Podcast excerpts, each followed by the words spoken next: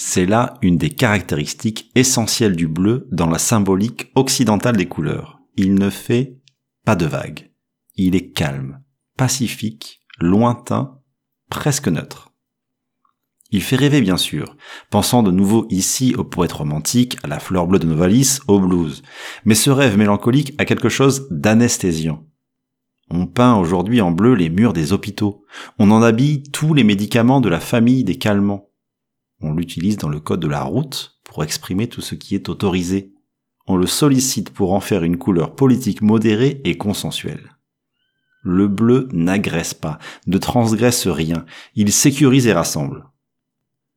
Les grands organismes internationaux ne s'y sont pas trompés, qui tous ont choisi le bleu pour couleur emblématique.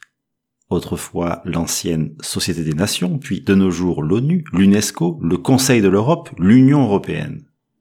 Le bleu est devenu une couleur internationale chargée de promouvoir la paix et l'entente entre les peuples.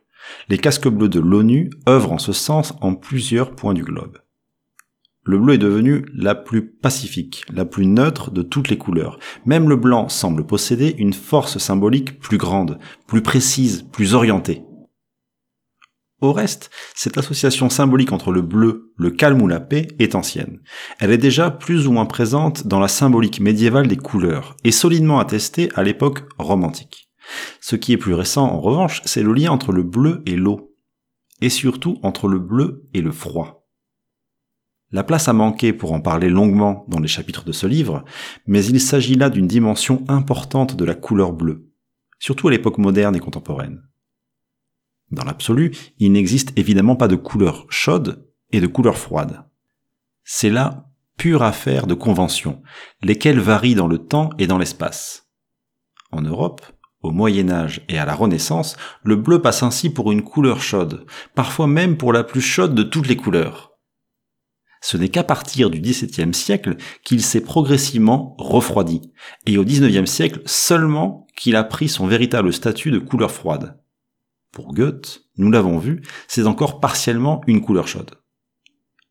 En ce domaine, l'anachronisme guette l'historien à chaque coin de document. Un historien de l'art, par exemple, qui étudierait dans un tableau de la fin du Moyen Âge ou de la Renaissance comment le peintre a réparti les couleurs chaudes et les couleurs froides, et qui ferait du bleu, comme de nos jours, une couleur froide, se tromperait totalement.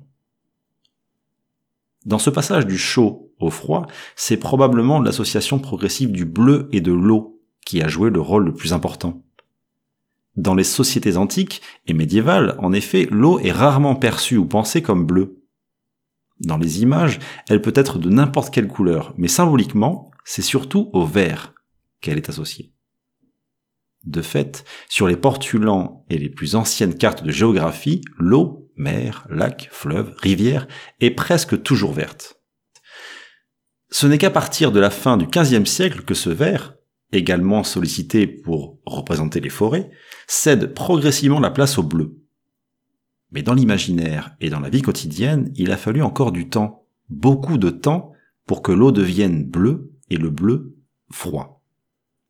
Froid comme nos sociétés occidentales contemporaines, dont le bleu est à la fois l'emblème, le symbole et la couleur préférée.